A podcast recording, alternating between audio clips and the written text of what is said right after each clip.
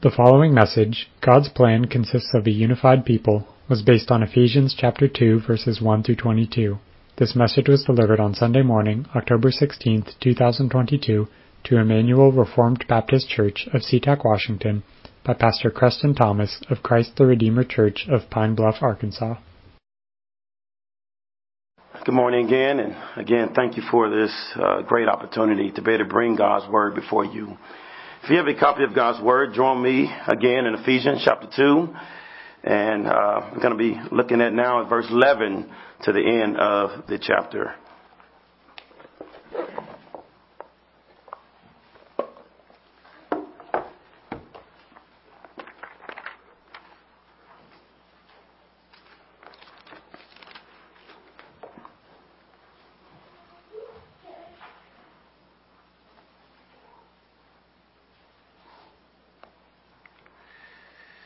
Again, Ephesians chapter 2, um, verse 11.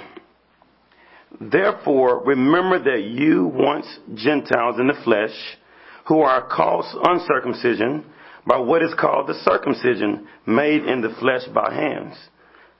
That at the time you were without Christ, been alien from the commonwealth of Israel, stranger from the covenant of promise, having no hope and without God and the world. But now, in Christ Jesus, you once were far off, have been brought near by the blood of Christ. Verse 14.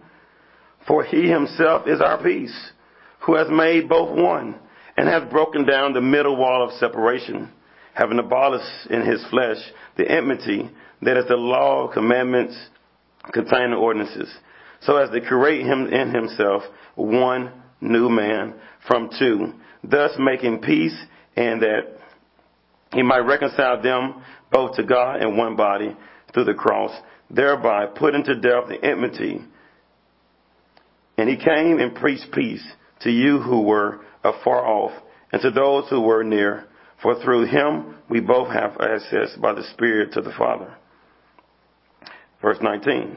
Now, therefore, you are no longer strangers and foreigners, but fellow citizens with the saints and the members of the household of God, having been brought, built on the foundation of the apostles and the prophets, Jesus Christ himself being the chief cornerstone, in whom the whole building being fitted together grows into a holy temple in the Lord.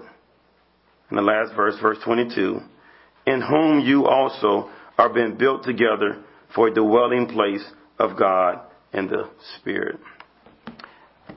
Let us pray once again. Our Heavenly Father, Lord, we come to you again. Our Father, the Creator, we come to you, Lord, because we have access by your Son, who has redeemed us to himself. But also, Lord, we come to you, Lord, by the power of your Spirit, who binds us together. So, Lord, the triune God who we come to right now, Lord, we ask you to give us a word. Encourage us, enrich us, Lord, at this time. Build us up as a people. Build us up as a church. That, Lord, we can walk in holiness and our lives can be formed to you. So, Lord, we ask you, Lord, sanctify us through your word. So let your word go forth in power. Hide me behind the cross. Let me find my dependence on you alone, not, not my own knowledge or my own efforts or my own works, but Lord, let me, Lord, find my rest in you at this time and build your people. In Christ, let me pray. Amen. Amen. Last year we visited this area and one of the things that I always wanted to see was Mount Rainier. And so yesterday we had a chance to head out to Mount Rainier. And as we was heading out, we was getting closer and closer to the mountain. The mountain was getting bigger and bigger as we were getting closer to it. And we met a gentleman that hikes Mount Rainier pretty often. Uh, we met a gentleman. I was so overwhelmed with seeing all the evergreen trees and and nature. And so I asked the gentleman about his hiking adventures through Mount Rainier. He said he has hiked this mountain up and down, and I think he might use the name of the Cascades. He went up and down the Cascades, and he have seen all types of different wildlife throughout his adventure. So me being Southern, right? Southern folks always speaking and talking to everybody. And so for me, it was like, hey, man, that sounds pretty awesome. Would you be interested in, if I came back to Seattle, hey, can I hike this with you? And I'm over excited. You know, at the time, I wasn't thinking about the bears and lions and all the other stuff. so for me, it was like, hey, I'm excited. I really want to see this. I was so amazing. And so the guy replied with, and he kind of mentioned that, hey, well, it's good to read about this Mount Rainier or see about the Cascades on pictures, but to really to really get a glimpse of it, you have to hike it yourself. And I think as he was saying that, it had me thinking of that hiking it myself, I was able to see so many other beautiful things that he's able to see on his different hiking adventure. I think this is very similar to what is happening in our verses 11 through 22 here in Ephesians. I think Paul is now is encouraging the Ephesian church uh, to see for yourself what the Lord is doing. We have read about it. We have talked about it. But do you truly believe what the Lord is doing? So Paul is encouraging them to actually see it. James Montgomery Boice says this right here. He said in chapter 1, it gives us the past, the present, and future of God's great plan of salvation. Chapter 2 gives us the past, present, and future of the persons Christ saves. So we see this grandeur plan of God, and all of these things are components of God's plan. It's God one plan. That God to get the glory. That God to be glorified, right? So that it a glory. That for God, glory alone. So for God to get the glory, what does that look like in this plan? Well, this plan consists of one ultimate God getting the glory. But what, how this plan is revealed how this plan is kind of revealed. And it's so many things that are revealing about this plan. And so we just mentioned a few moments ago in Sunday school that God plan of has revealed through us being dead in our trespasses. We were dead in sin. We wasn't searching after God. So this God's plan for him to get the glory, to, to have a people that are set aside for himself, a people that are righteous, that are people that are, that, that are serving God, that are dying to self if that's part of the plan that our people from brought from death to life that are in Christ, Paul want to go further that is that it's more that brings about this plan as well. Not for us just being dead in Christ that brings about this plan or a part of this plan, but also the church. The, the church, the body of Christ, being one in Christ is part about bringing about this glorious plan of God's glory. Again, I am convinced that Paul in this, Paul is encouraging them. He is encouraging the church. And again, if um, this letter, Ephesians, is actually a letter, it's a letter, it's a epistle. You know, we have different genre of text. We have narrative, uh, which is Genesis, Exodus, Matthew, Mark, a narrative.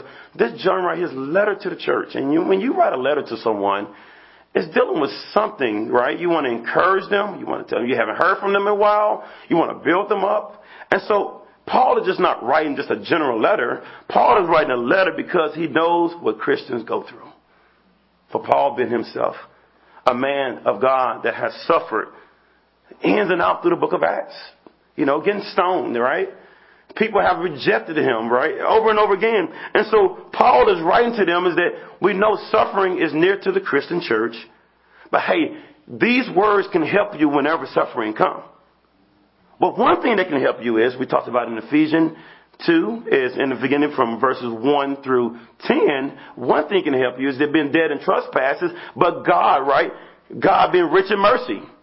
Then it goes on to say, for by grace you have been saved that one part of this you can be encouraged by is that you couldn't save yourself. But guess what? I did. I saved you. So if I saved you, family, I can keep you. That's a good thing about salvation is that part of this plan is that God's going to save a people and God's going to keep a people. Now another part of this plan from 11 to 12 as we walk through it, not only that God's going to save a people and keep a people, God's not going to leave us to ourselves. God is going to give us a united body of Christ. So for us, as we walk through this, be encouraged today that if you want to be encouraged, come to church.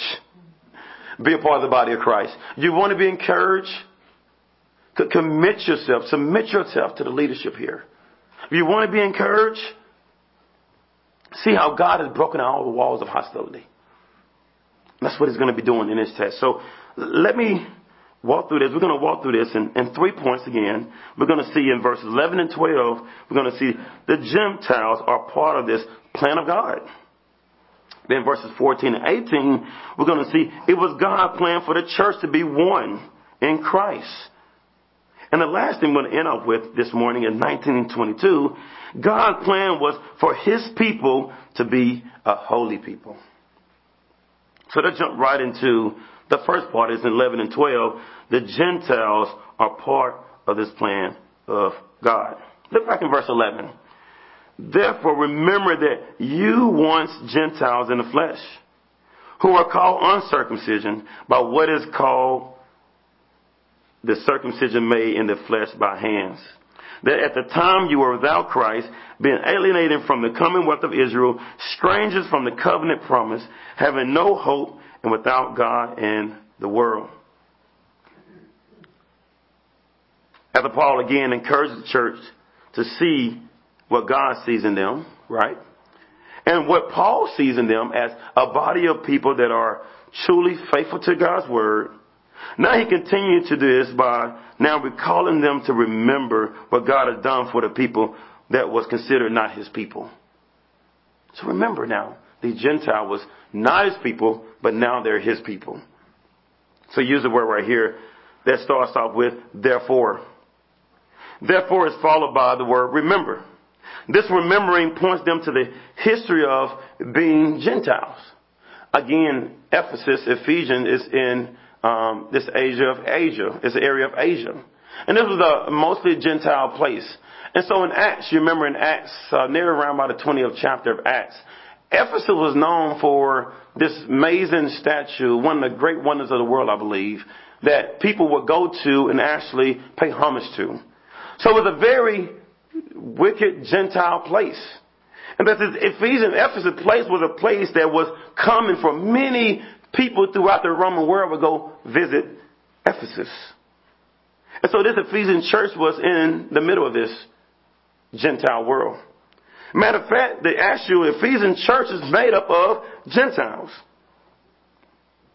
And the Gentiles were known of a lot of idolatry, sensuality, their desires were not the things of God. But also God told his people to, to stay away from these uncircumcised people in the past. So the Gentiles were people that were not seeking the things of God in the past. And the word uncircumcision deals with people of the Gentile community. But the people that were of the faithful community in the Old Testament, they are marked by circumcision. So you remember that the Gentiles were the people that were of the flesh. So throughout the Old Testament, the people of God was Israel. The Gentiles were considered hostile towards Israel throughout the Old Testament. They didn't receive the promises of God. But God was kind towards Israel. And at that time, you guys know, Israel actually looked like the Gentiles. But for the most part, though, is that Israel was set aside for God. We can look right now as one example of the life of Abraham. We always use, you know, the amazing text in Romans how Abraham was a man of faith. At time, Abraham struggled. He was doubtful at time when Sarah at the time wasn't able to give birth and for him to lead his home and say, hey, no, not going to go into the Hagar. Abraham gave in. And what happened here? Abraham didn't lead his family well. And now Hagar was, uh, gave birth to Ishmael. And so at times those that we have seen the people of God have gotten on track. And not just Abraham, we have seen it with other stories and everything. We have saw people getting off track with David and go all the way through. But for the most part, how people in the Old Testament would get off track and forget the, the covenant promises and trust in the Lord, the Lord still never left them. He was still with them. He might have gave them hard discipline at time. He was there to them. We saw this in the picture with David and going against the, the huge Philistines, right? The Philistines are coming, coming in and everyone else in Israel is getting fearful. And David comes in and not fearing and David trusts the Lord and David conquered over the Philistines. See the story of Ruth, right? And her husband been left, I mean, her husband passing away and uh, that took away of desperation and uh, uh, fear that comes in, and God comes in, preserve, and brings about Boaz. Well, the amazing story of the Babylonian captivity, how the Old Testament people were exiled away, their brokenness and unfaithfulness, but God still set aside His true people for Himself. So we have seen throughout the Old Testament that God has focused on bringing about this Israel people. And the reason why this happening within this timeline, it wasn't that Israel was so beautiful.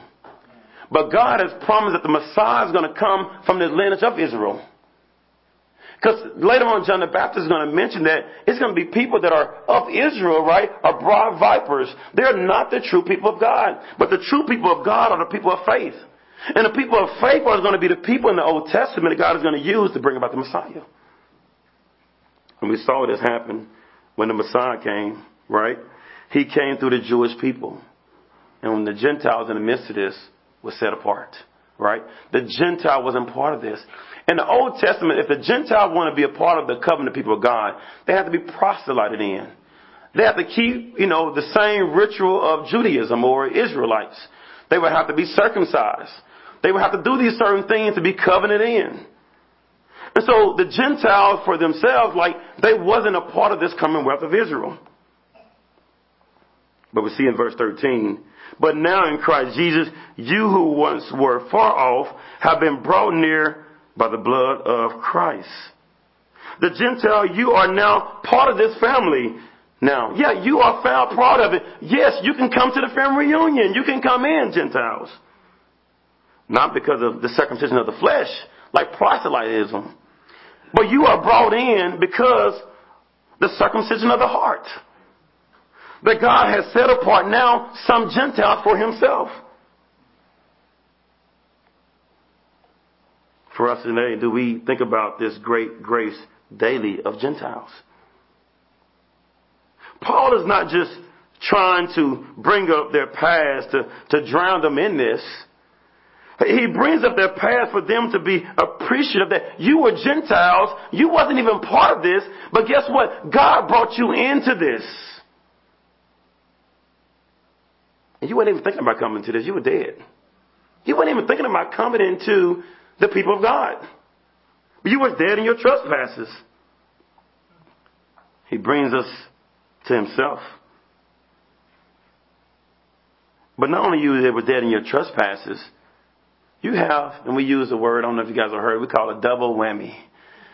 So, you was dead in your trespasses and you was a Gentile. You was dead in your trespasses, you was a Gentile. He, Paul lays it for them and said, so you have two reasons now to be really grateful. But you can't be grateful if you don't remember what happened. So Paul is calling them to say, remember what happened. As you remember what happened, it's going to cause you to be grateful. That's why daily we should recall the things of old. I don't know how you guys are doing it. I always try to remember, and I mentioned earlier that I try to write down about 10 things every morning what God has been good, how God has been good. I think that helps us because the word in Hebrew for, you know, we get the word Zechariah, it's the word Zakar. Zakar, we hear the word remember all the time. Zakar means remember in Hebrew. Remember, remember. We even take communion, right? First Corinthians, like 11. It talks about what? Remember, remember. All throughout the Old Testament, the Lord is calling us to remember because we are forgetful people. We are very forgetful, and when we forget things, what? We boast in self. When we forget what God has done, we say, hey, I think I did this. I think I did this. And so Paul is kind of encouraging them that, hey, remember where you come from. Remember where you come from. As you remember where you come from, it's going to set the stage on what does it mean to be one in Christ. And so he's going to get ready and move about being one in Christ. But, but first, as you remember individually what God has done for you, collectively, family, we are a people that are together dying to self. No division in the church. Because everyone is thankful and grateful. Division comes when people are not grateful and thankful. So he moves on. The, the second part is in verses 14 to 18. It was God's plan for the church to be one in Christ. It says in verse 14, For he himself is our peace. And he uses like this apposition here, like this, you know, I don't know if it's reflective. What, what he's saying is that not just Jesus is our peace, it's a he himself. Emphasis here, who has made both one and has broken down the middle wall of separation. Having abolished in his flesh the enmity that is the law, of the commandments contained in ordinances, so as to create in himself one new man from the two that's making peace. Not only should the Gentile remember that they were outside of Christ by being a Gentile and they were dead in sin, but also remember that look what you have. Look what you have. Now you have a church family. You have a family now. How do you have this family? Because you have peace. Again, the Gentiles and the Israelites were called to stay away from each other. All over the Old Testament with the battle of the land. The Israelites were to stay away from the Jebusites, the Hivites, the Hittites, the Hamites. all these people they were told to stay away from. But now God has said, now these people that God told you to stay away from, well, God is going to save people from those different groups now. At this time in, in the New Testament, in the Roman world, the Roman Empire was the ruling uh, entity at the time. So we don't have any more Jebusites and Hivites at this time. But for the most part, though, overall, that those that are not Jewish and are considered Gentiles the Lord is going to save some from them. And they're going to have access to God just like the Jewish people.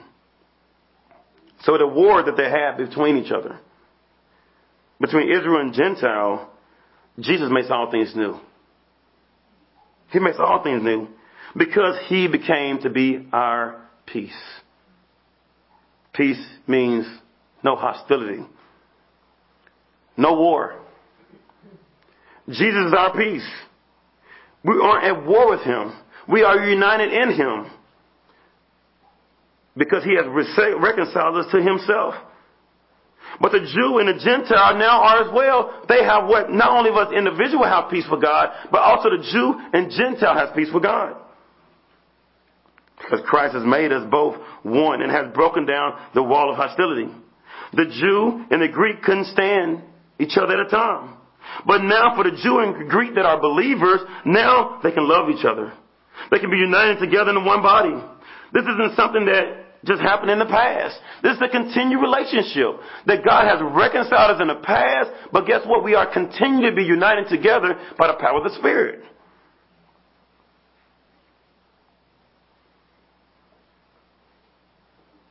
And even in this room right now, we are testifying of the peace of God that God has now created one new man in place of two.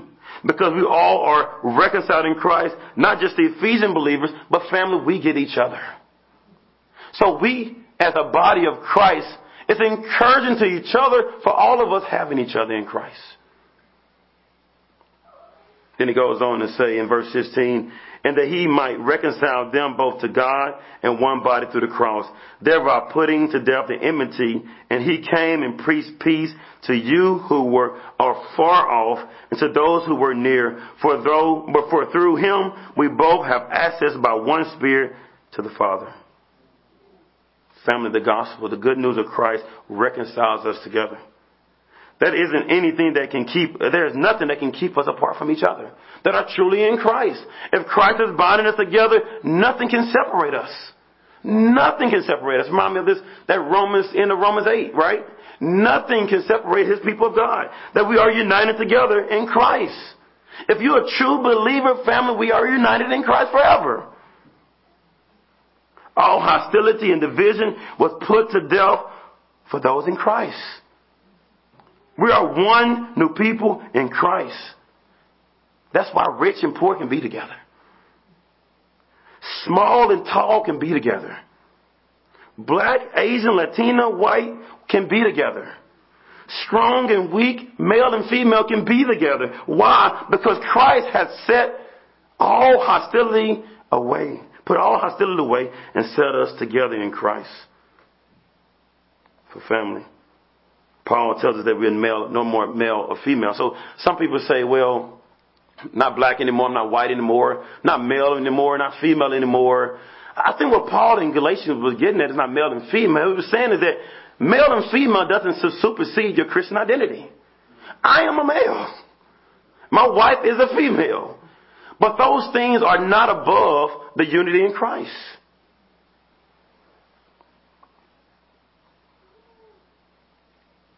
Those things does not supersede your Christian identity. And us in this room might have a different background. Some might be Irish. Some might be Scottish, Scottish or Zambian, Laotian. A very different background in this room. That's the beauty of the body of Christ. That we can enjoy our background, but those things, right, doesn't bring hostility. When those things bring hostility, right, that's another gospel. Those things are beautiful with different cultures, different ethnic groups. But your ethnicity is not over your Christian identity.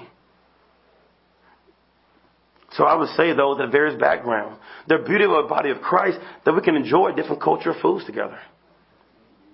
We can enjoy wearing things that are different within our cultures. So we can enjoy that. And so we have created an environment is that now being one in Christ that we cannot enjoy what God, how God has created us to be in a way of, and I'm not saying in a way of the sinful things, but we have cultural differences and things of that nature that we can enjoy different foods and different attires. And those things can be celebrated. The Christian church is made up of people from various different backgrounds. And I can see it in this morning. Emmanuel is just a beautiful church right now. It's a beautiful place to be of testimony how God has united people together by the, by the gospel. And that church is consisted of different people.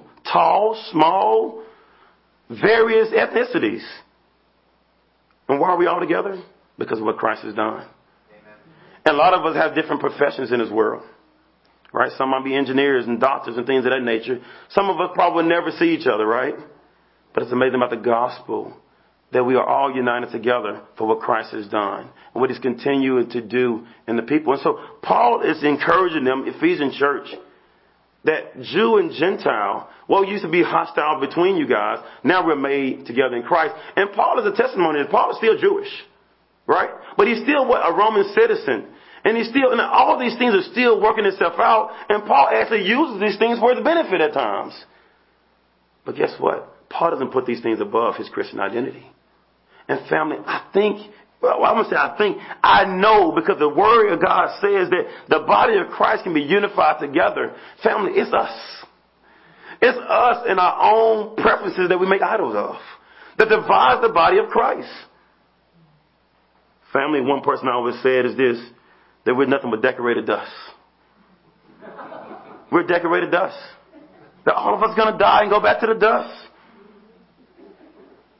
So God has put us together, all types of background together for His own glory. And the beauty of His glory. Why does God give diversity? Because look at it within the Trinity.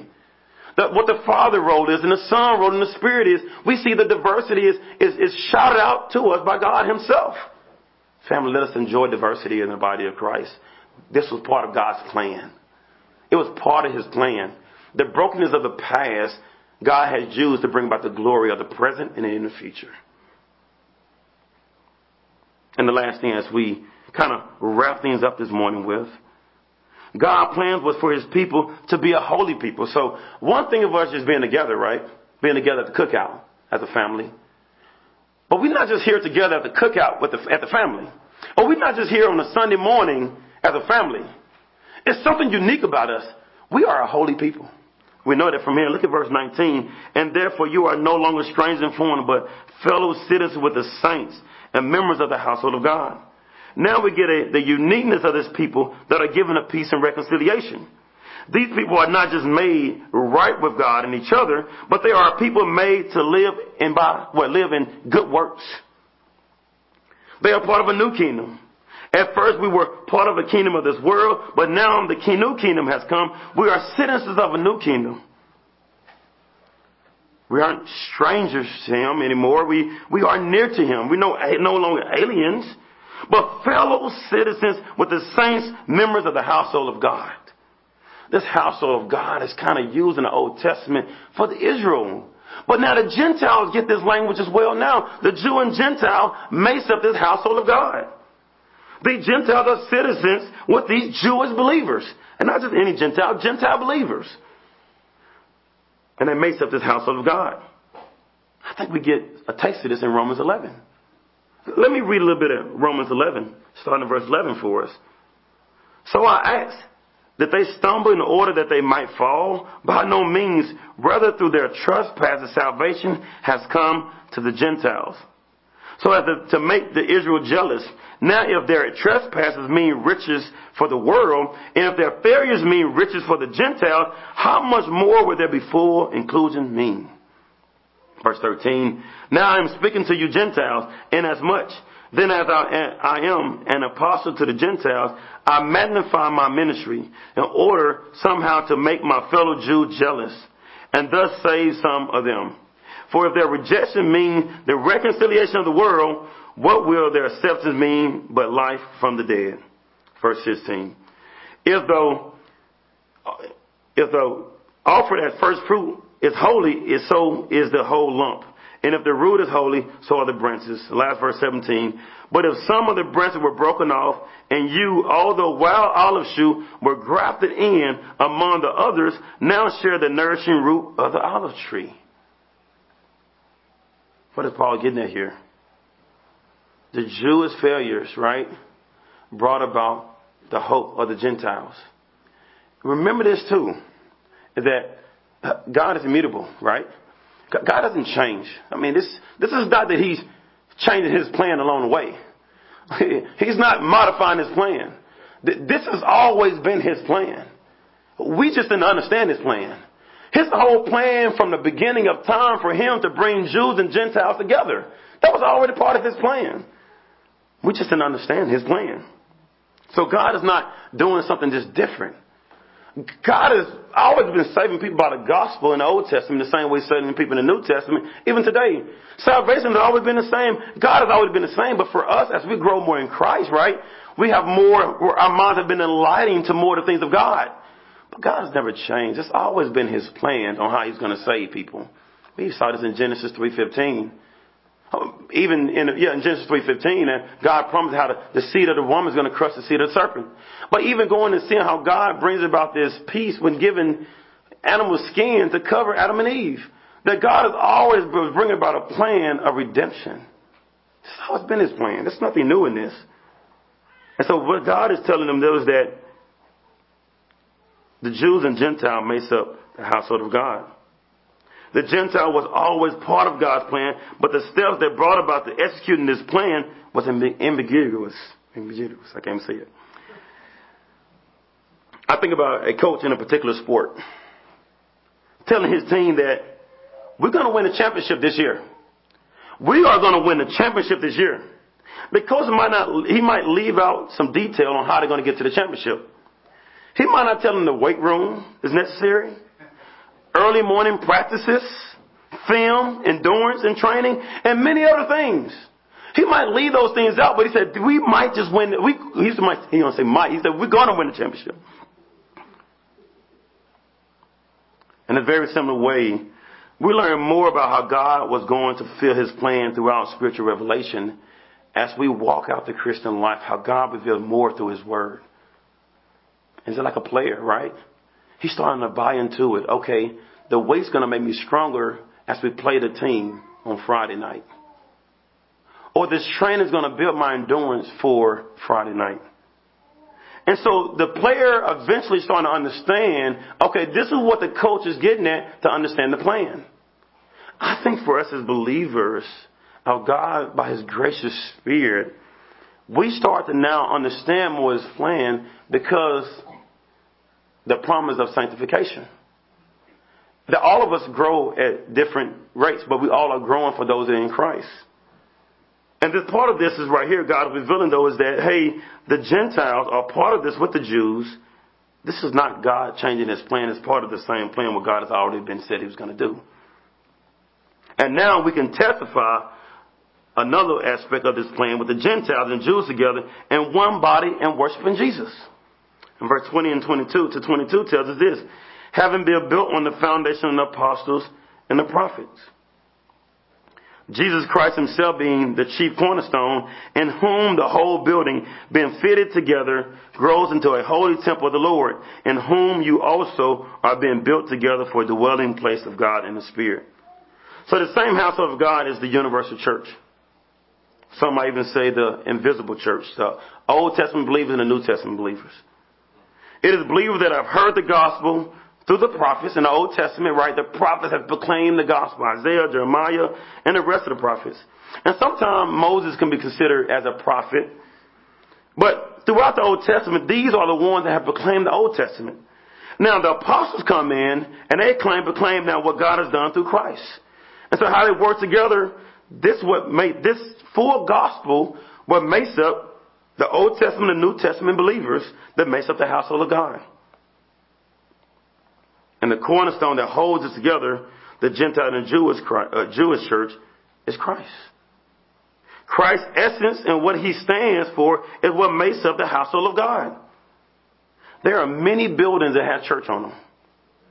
Many buildings that, that would say they are the household of God. But that building is not built upon Christ and who Christ is, it's not a true building of Christ. The true people of God are the people that resemble the head, which is Christ. So the people that make up the household of God are a people that are holy. People that are set apart.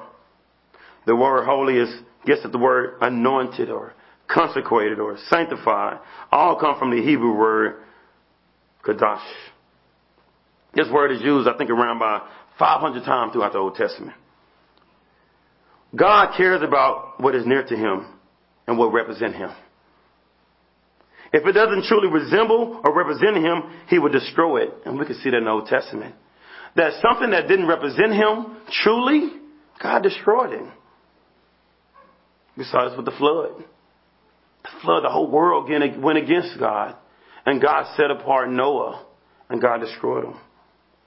Saw the Exodus wanderings, right? As uh, the Israelites leaving out and the people of Egypt on the way to try to bring harm and God destroys them.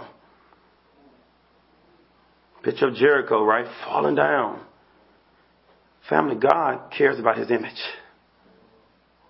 And if God gives us this image, right, He gives us all these things we have, family, God wants us to walk into it, walk in it. So the people are, of God are set apart and walking in holiness. That is an identifying marker of a regenerate believer, of regenerate people. And God, manifold wisdom is then displayed through the multi-ethnic holy people of God. The gospel reminds that we are a people that must be holy. How would a nation be glad if we aren't taking the gospel to them? Not just by speech, but, by our lives. Our lives should, should be able to draw people to ask us the question of Peter, of the hope that is in us. Ask us, when was the last time someone asked you that?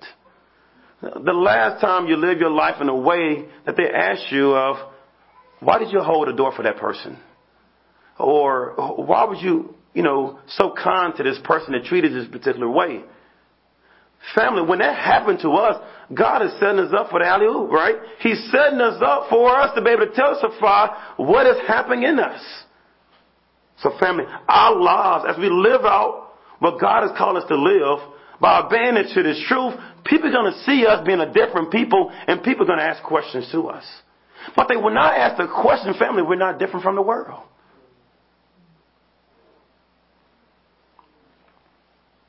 We must be different. We must be different.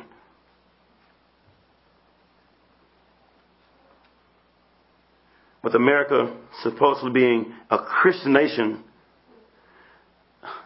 family, as a Christian nation, as we're leading in abortion, we're leaving with so much divisiveness. Family, if, if the people are truly holy, We are example to the nations. So family, true church of Christ drives out darkness. We don't participate in darkness. We see families restored and communities restored with the gospel. But if we accept unholiness, we don't drive out darkness, we invite darkness in. Another thing, we can't show people the hope that is in us if we aren't running, uh, if we are running from the tax collectors or the woman at the well. And so for us, as we live our Christian lives, we should be able to be an example before the tax collector, before the woman at the well. So family, we need to be near people that are a little different from us. So Genesis, Jesus ministered to the woman at the well. Jesus ministered to the tax collector. Family, we can't be afraid of sinners, but we should be quick to share with them the greatness of news what God has given to us. So family, are we running from sinners? Well, turn it around. What if people ran from you with the gospel? What if we didn't hear the gospel? Where would we be? Right? But God has used those to proclaim the gospel before us, and all of us that are believers in this room, we can testify what God has done for us. So family, let us not be selfish and keep this good news to ourselves. But let our lives be a proclamation of the gospel how we live, and let our speech be a proclamation of the gospel. And as we do that, the Jews and Gentiles come to worship together.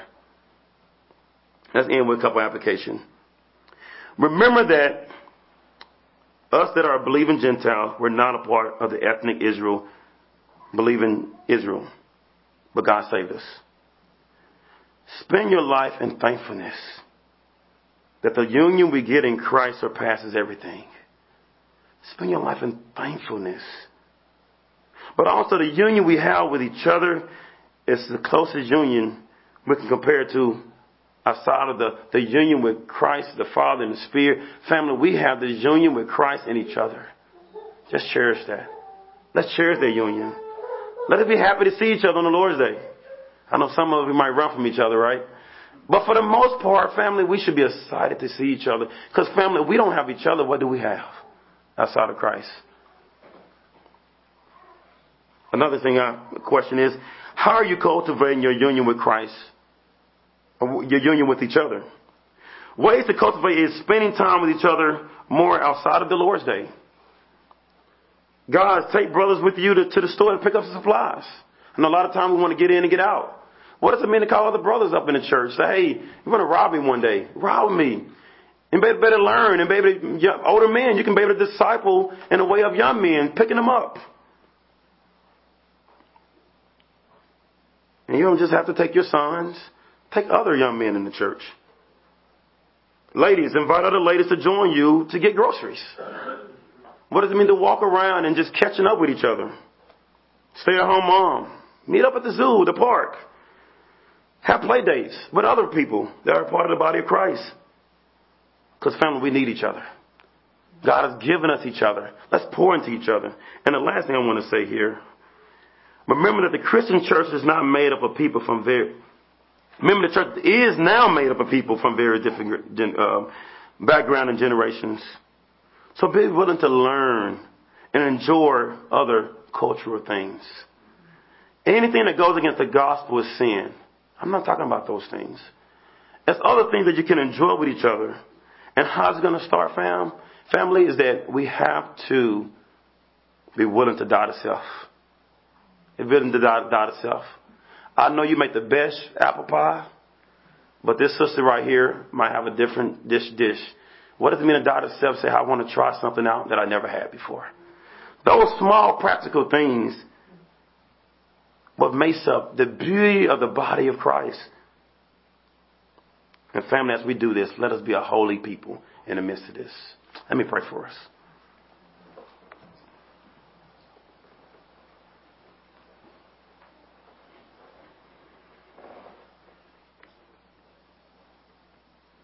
Lord God, Lord, we thank you for your goodness. We thank you for your mercy.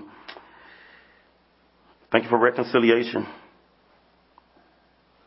We thank you for each other in this room. And Ultimately, Lord, we thank you for you, Lord, have died for us, that when we were sinners, Lord, when we were sinners, Lord, you still loved us. Let us walk into that.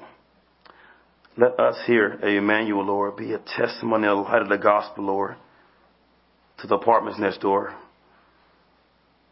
to the house down the street, to our co-workers, to our friends. Let us be a faithful people, Lord, before them. And Lord, we're not able, Lord, we're not able to do this apart from your Spirit. So Lord, let your Spirit dwell in us richly. And I pray also, Lord, for those in here, Lord, that are not believers, that have heard, Lord, the good news of God, how you save sinners. I pray that, Lord, you stir up, Lord, and you bring them from death to life. Save sinners here today, Lord. Lord, we ask you to bless the rest of this Lord's day and let it be all for your glory. In Christ's name we pray. Amen.